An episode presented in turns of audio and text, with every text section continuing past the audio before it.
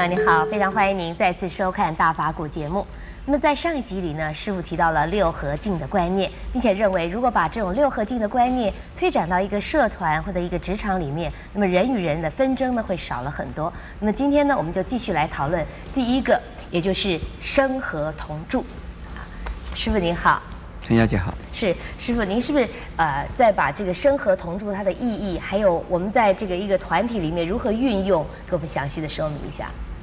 生和啊，有两个层次啊。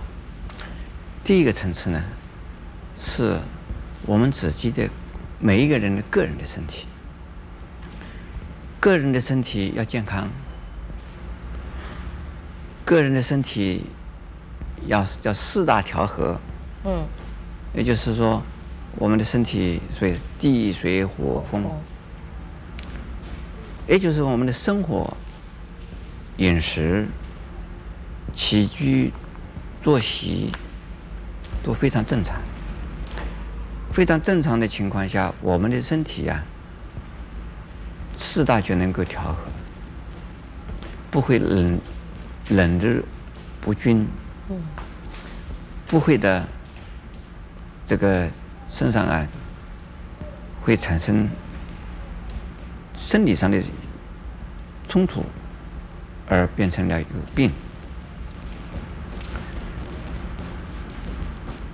当我们的身体健康以后，跟人相处的时候啊，就能够心平气和。往往有的人因为身体的问题啊，会连累到。你的环境里边的其他的人，因为自己有病，就会让其他的人不舒服。人人都不喜欢有病人在一起。另外一个呢，自己的身体有病啊，就不能够担负起自己的工作，自己的责任没有办法尽到，那也会连累到其他的人的。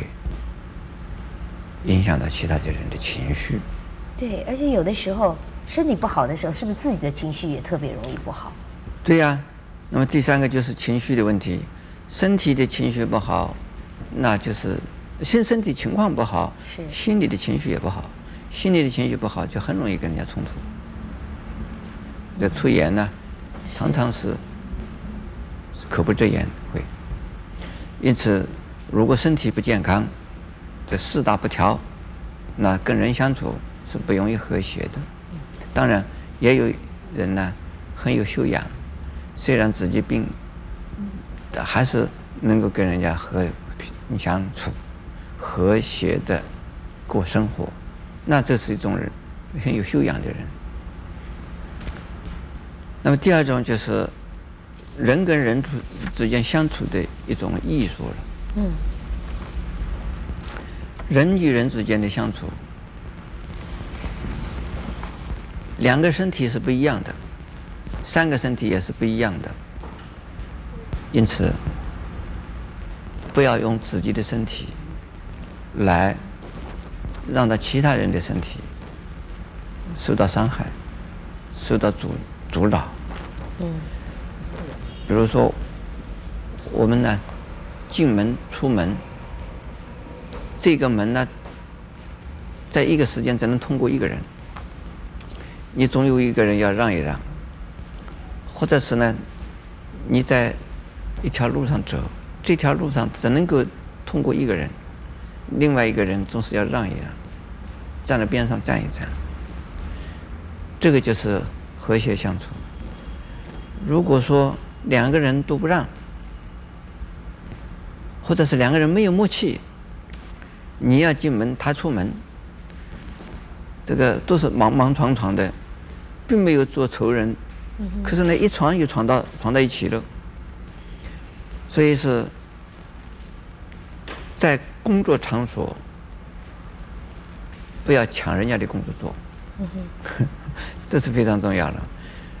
不要抢人家的饭吃，不要把自己的饭，这个剩下来一点点呢，没吃完呢。是交给人家去吃，自己不要说上了厕所以后啊，这个叫人家来擦屁股，该做的事要做完。哎，那不要做鸡婆啊！人家不是需要你做的事，你就多管闲事。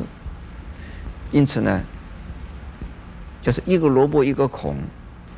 可是另外一个人害了病了，或者他出了状况了，那我可能替他做个三个小时的工作。这是我用我的身体来做他他的工作。是。那做完了以后，那个人是非常感谢你的。当我自己有问题的时候啊，有困难的时候，他也会替我把我的工作做完的。这个就是和谐的互通有无，和谐相处。一个是相让的，一个是呢互助的。嗯哼。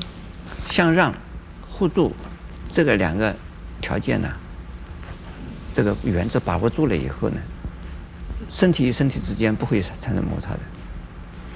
否则的话，就是你你这个位置，这是你的，我这个位置是我的，彼此啊是老死不相往来，那这不是不是生和同住，或者是呢，这条路是我走的，就不准你走，这个时间永远是我走的，这个时间不准你走，你走的时间是另外一个时间，我走的时间是我的时间，这个规则上可以这样定，可是呢？假如发生了有一些什么状况的时候，两个人通融一下，我走的路的这个时间也可以让你走，你走路的时间也可以让我走，因为紧急事情发生了，是你虽然是你的路，我有紧急情况，你也让我走一条路嘛，这是让我一条活路走，让我一条生路走，这个呢就是啊，身体的互相的互动的关系，那能够身体互动的关系相处相当的和谐啊。这叫做和光同尘，虽然是不同的身体，一个是一个身体，嗯，可是呢，彼此之间是是非常的和谐的，这个没有冲突的，是。